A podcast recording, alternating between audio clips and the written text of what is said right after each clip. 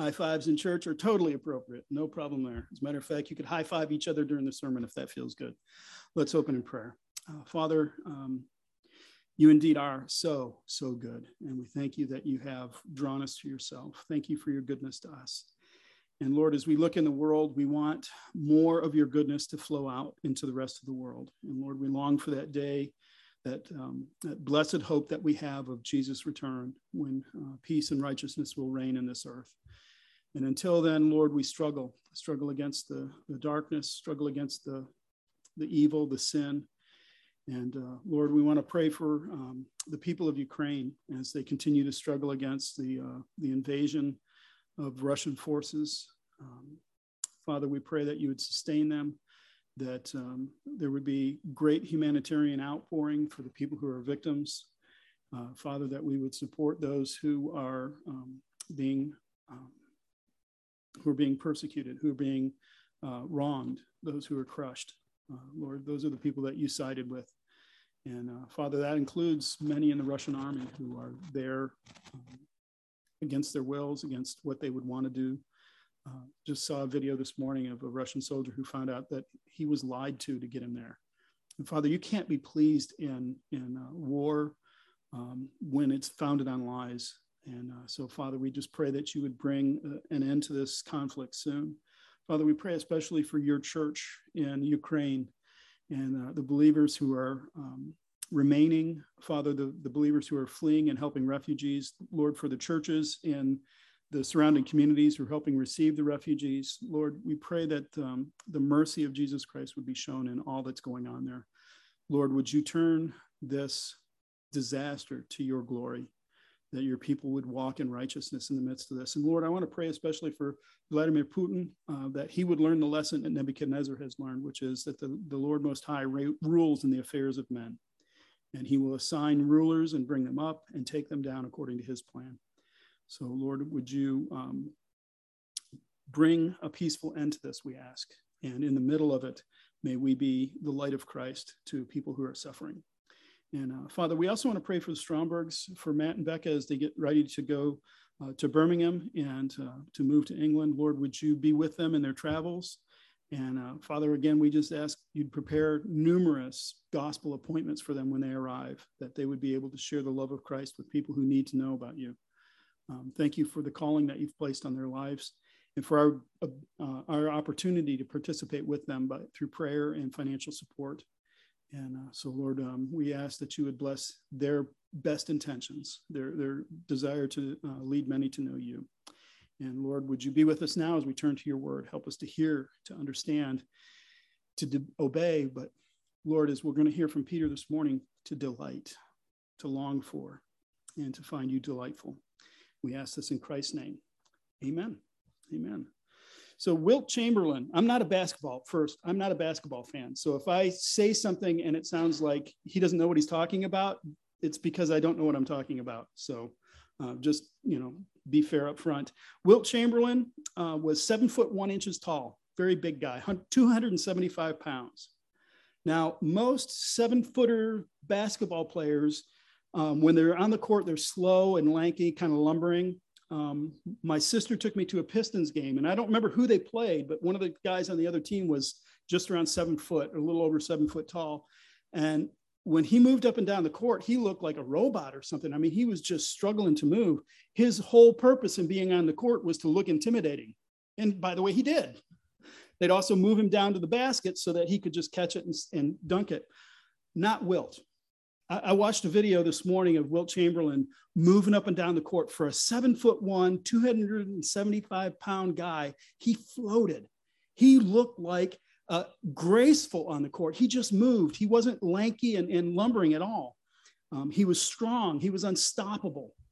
And so when he got the ball and he started going down the court, there's no way to stop him. You, you couldn't interrupt him. He, he just was that good. Um, the only way to defend against Wilt Chamberlain was to foul him. That's the only way you could stop him. And the reason that that worked was if he got the shot, he had a really good chance of making the shot. But when it came to the free throw line, he was terrible. He, the way I heard it described is he could he could be going for the basket with three people hanging on him and make it most of the time. but set him alone 15 feet from the, the hoop and he couldn't get the ball in. His, his, his free, three, free throw shot rate was about 40%. So just foul him and, and you got a chance of him not scoring. However, in the 1961 1962 season, um, Wilt Chamberlain averaged 50 points per game.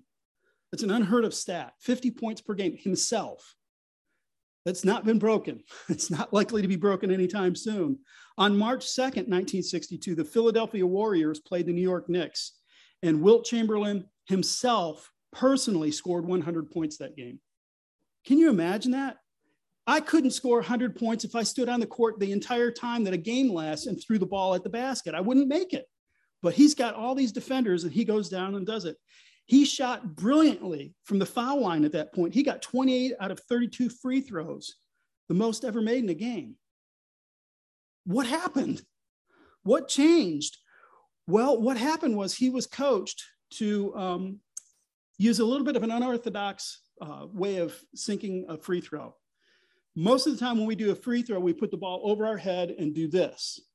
He was taught to use a crouching method to toss it from his knees and lob it up. And he did it.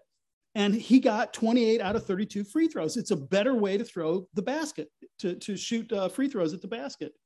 There's less chance of error. You got less things happening. It's a more natural stance. It's, it's a great way to do it. And nobody does it.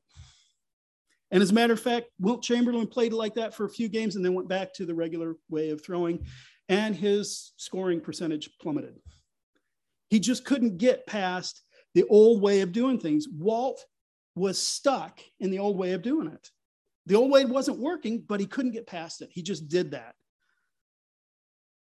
So, this is not true just for very tall, highly skilled basketball players. It's true of pretty much all humans, including Christians. We can get stuck in the old ways of doing things, even when they don't work. The good news is, though, what Peter's going to tell us this morning is change is possible. He's going to show us how we can grow, how we can change. And so this morning, we're just going to look at the first three verses, uh, 1 Peter 2, 1 through 3. And we're going to listen to how Peter is going to tell us how we can change, how we can get past those old ways. So, verse 1, Peter starts with So put away all malice, all deceit, and hypocrisy, envy, and all slander. Now, it starts in the ESV with the word so, but that's probably not the best translation. It's probably better therefore.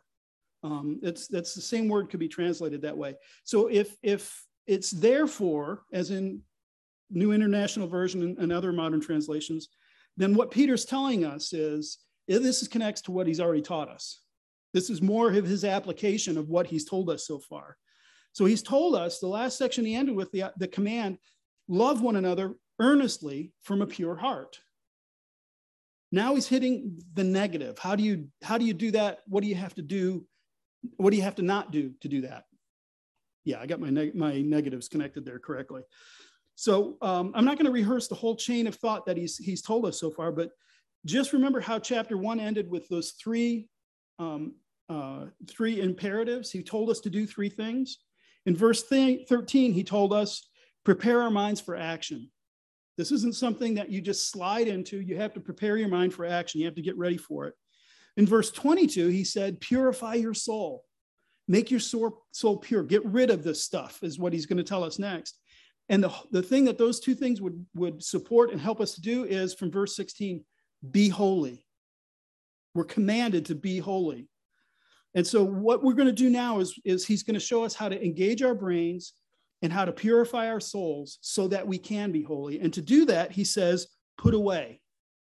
There are things we have to take off. The word uh, is used for removing an article of clothing. Remove, take off your clothes, put away, remove.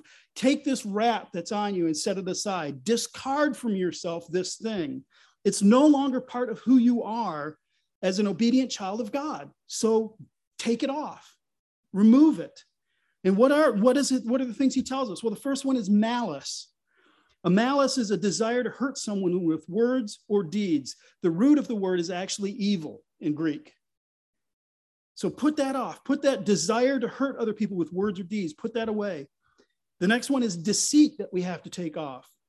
It's a desire to gain advantage or preserve position by lying to others. to deceive them, to show them things that are not true. The next one is hypocrisy. It's it, in, in English, it's singular, but in Greek, it's plural, hypocrisies. There's multiple ways to do this one. Hypocrisy is a desire to not be known for what you really are. I, what I really am is like this, but I'm going to put on a good show. And that's hypocritical. That's, that's not what you really are. The fourth one is envy. We have to put away envy. Envy is a desire for some privilege or benefit that belongs to another and a resentment that the other has it and you don't. That's what envy is, is I like what they have, I don't have it. And that makes me bitter about it. And then the final one is slander. It's the desire for revenge and self-enhancement, often driven by a deep desire to deflect attention away from your own feelings. So what it is is you could find the worst possible light to put this person in or even if it's true, you can slander them by putting it in the worst possible light or saying untrue things about them. And the idea is it's trying to shelter yourself. You're, you're trying to uh, hide yourself. And the reason I say that is because I think the, the root of all of these is envy. Because all the other ones are facing outward. Envy is one that's inside, it's the one that affects you. I have envy. It is my desire to have something that somebody else has and I lack. Therefore, I'm going to resent them and want their downfall. That's malice. I want evil to happen to them.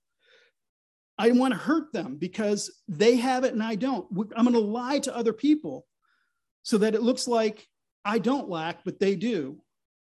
I'm going to hide, I'm going to be hypocritical to cover my own lack. And then there's the danger of telling a truth in a way that will make that other person look bad. So they won't, nobody will notice that they have something you don't have. None of this is conducive to brotherly love. That was the last command we got is, is have brotherly love. Can you have brotherly love if you've got envy and all these other things against other people? It just isn't going to happen. Can you imagine a community that that is how we act with each other? I don't want to be part of it. It'd be terrible. Most importantly, though, the biggest problem here is not just that it will ruin community. It, it's not just that it will shatter brotherly love. The most important, the biggest problem here is it will prevent you from growing in the image and the likeness of Jesus Christ. You can't be like Jesus if you're still wearing these clothes.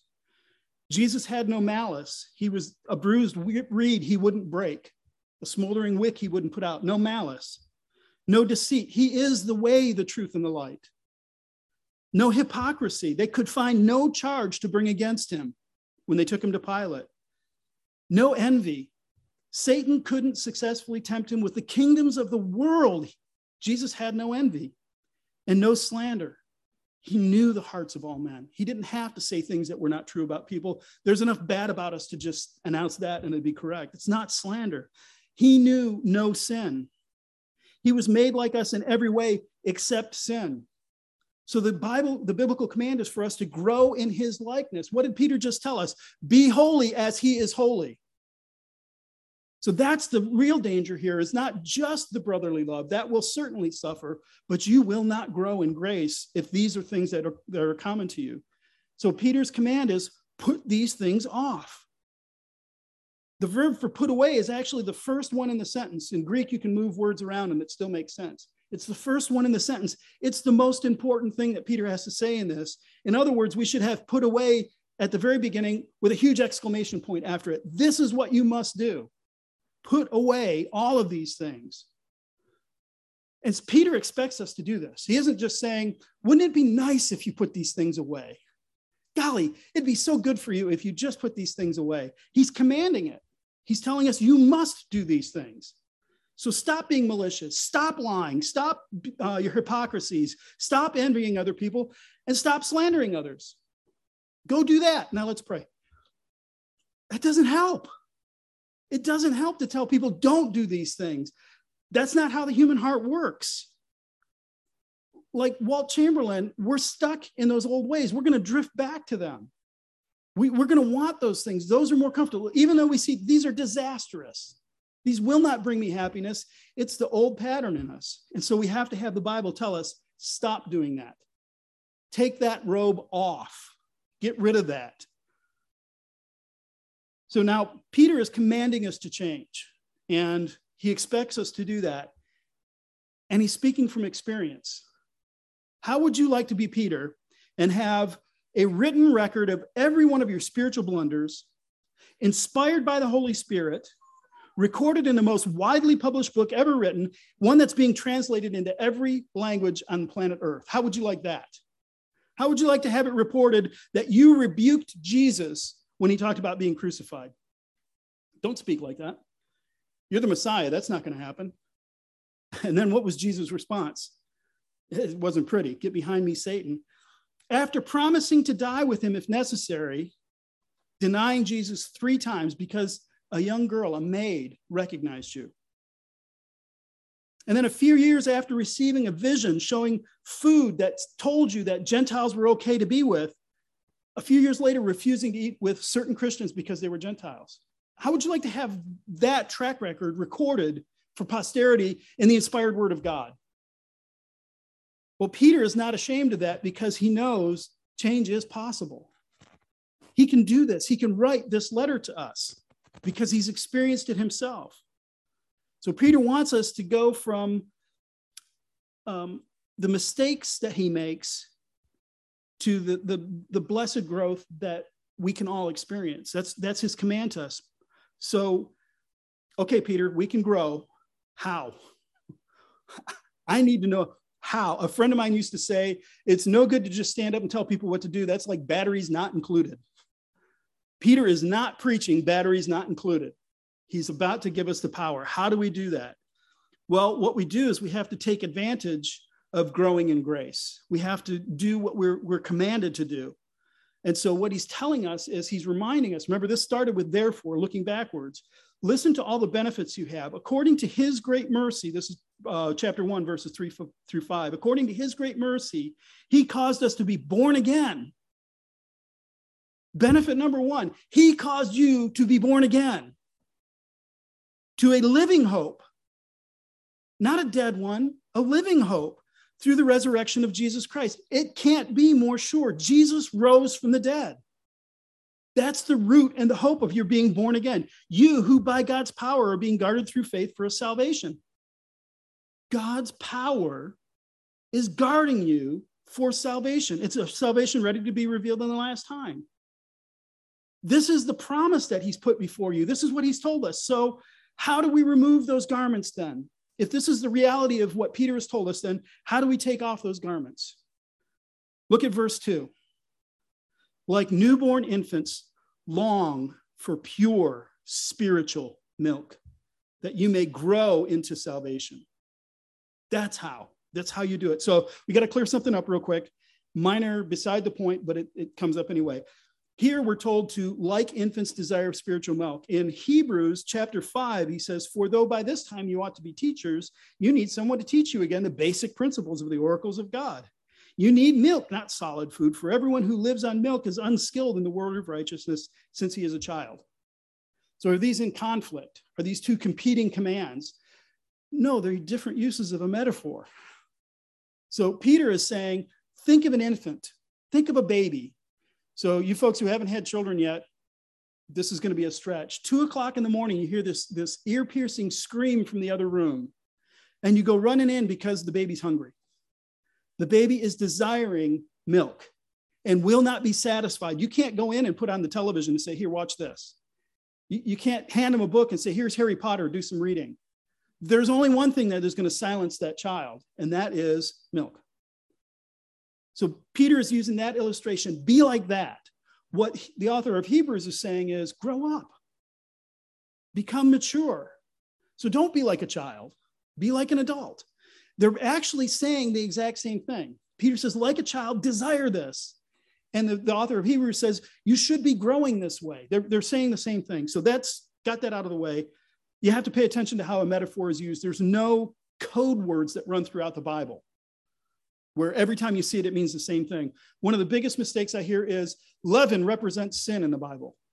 Well, in many places it does, but Jesus used a parable and said, the kingdom of God is like a little leaven a, woman, a lady puts in a lump of dough and, it's, and it spreads through the whole thing.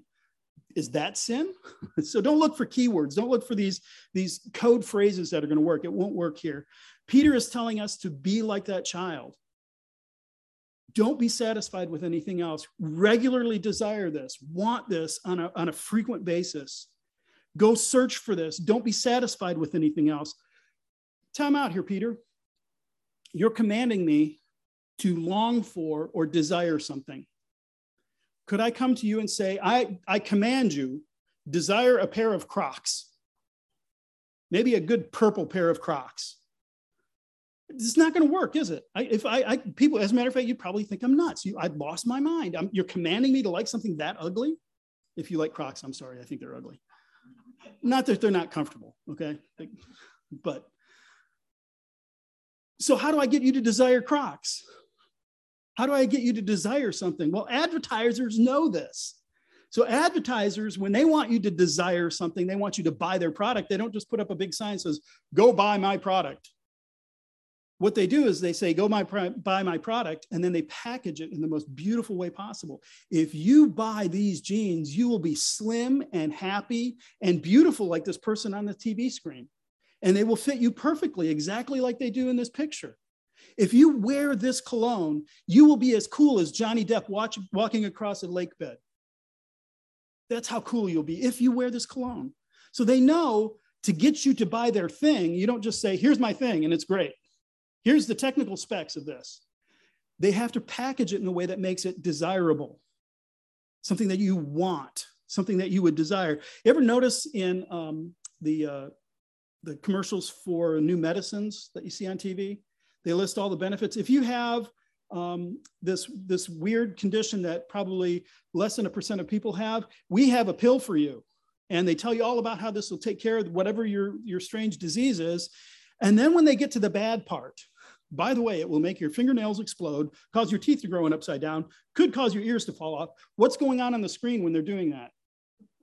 They're skiing. They're doing cross country skiing or grandma's building a sand fort with the kid or or mom and dad are building uh, are, are doing pottery with the little kids and and it could explode your spleen isn't that wonderful what's going on they want you to desire this thing and they want you to associate it with those positive images and so you're not paying attention to the fact that it could cause horrible damage to your body don't worry about that what peter's doing by the way advertisers are not doing something brand new and, and innovative. They're tapping into something that's built into us.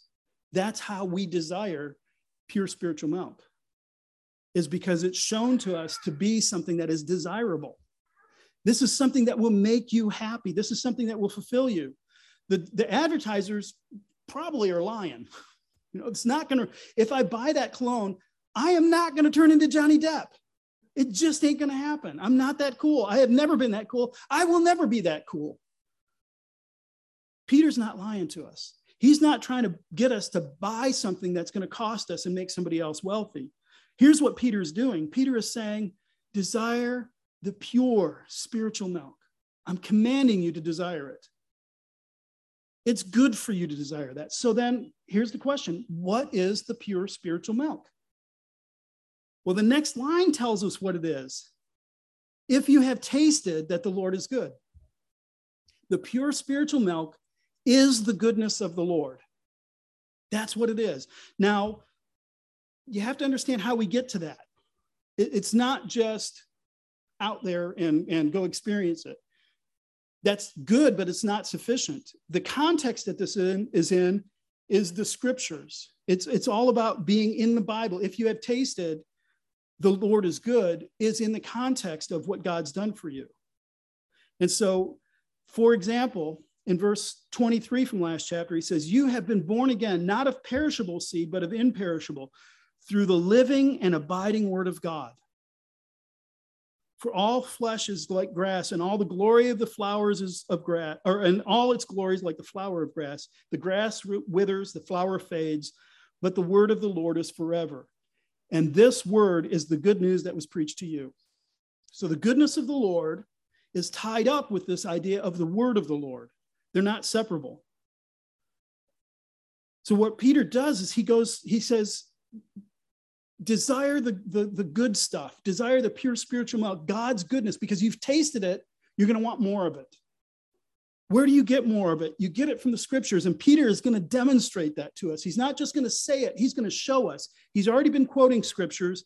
What he says there is he quotes Psalm 34 Oh, taste and see that the Lord is good. Blessed is the man who takes refuge in him. Oh, fear the Lord, you his saints. For those who fear him have no lack. The young lion suffers want and hunger, but those who seek the Lord lack no good thing. Taste and see that the Lord is good. Pursue, desire, want that spiritual now. What's coming in the next section is Peter is going to do, he's not just going to tell us to do this, he's going to demonstrate it for us. He is going to quote Isaiah 8 and 28, Psalm 118, Deuteronomy 7 and 10, Exodus 19, and Hosea 1. In other words, he's going to push in front of us. Here is God's goodness that you have tasted of, and it's rooted in the scripture. So when I tell you, please grab a read through the Bible in a year program, I'm not doing that because I don't know, I'm a mean guy or, uh, you know, I'm going to make any money off of this or um, it's just a thing pastors are expected to do. So go do it. I'm doing it because it's actually good for you. I want you to taste and see that the Lord is good. I want you to pursue, to, to long for, to desire the pure spiritual milk. And so when you're reading through the scriptures this year, as you're going through, watch for that. How is God good? Especially when you get to like First Kings, First and Second Kings. It gets you a little seasick, right? There was a king and they worshiped Yahweh, yay! And then there was a bunch of terrible ones, and oh. And then you go up another hill and down another hill. What's going on there? How do I see God's goodness in this? God waited and he was patient with his people. And he, he, he put up with them for about 400 years before he said, That's enough, time for exile. And when he sent them into exile, he promised them 70 years and you're coming back. This is discipline. While they're in exile, what does he send them? Daniel, Esther, Nehemiah, Ezra. He doesn't just desert them. So you can look at that and say, that's a messy thing. That's, that's terrible. And yet find God's goodness in it. The one that's really tough is the book of Judges. It just starts bad and goes straight downhill until the end, we're back in Sodom and Gomorrah. How do I find God's goodness in that? Because there was no king in Israel and every man did what he wanted. Then you get to First Samuel, and what happens? There's a king in Israel, and he's going to lead God's people. You can find God's goodness in the Bible when you look through it. And so that's what he wants us to do. That's what Peter is going to demonstrate. He's going to walk through us, walk us through a handful of scriptures, and he's going to say, Here, look, this is the pure spiritual milk. Desire that. Seek that. So that's how you can actually be commanded to desire something. This morning on the way in, I was listening to Thy Mercy, My God. It's written by John Stocker in 1776. beautiful hymn. Uh, Caedmon's called it. The first verse is Thy mercy, my God, is the theme of my song, the joy of my heart, and the boast of my tongue. Thy free grace alone, from the first to the last, hath won my affections and bound my soul fast. You have, by your free mercy, bound my affections. I can't think of anything more beautiful. So, what is the goal of this? What are we supposed to do? We're supposed to long for this pure spiritual milk. We're supposed to have done that because we have tasted. We know that the Lord is good. And where does it take us? The last verse that it, by it you may grow up into salvation. That by pursuing, by desiring the pure spiritual milk, you may grow up into salvation. Notice that he does not say that by doing it, you may be saved. That, that would be counter to everything he's told us so far.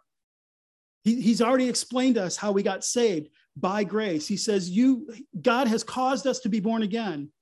By the power of God, we are being guarded through faith for salvation, obtaining the outcome of our faith, the salvation of our souls. It is not saying if you don't desire these things, you won't be saved. So desire them and then God will save you.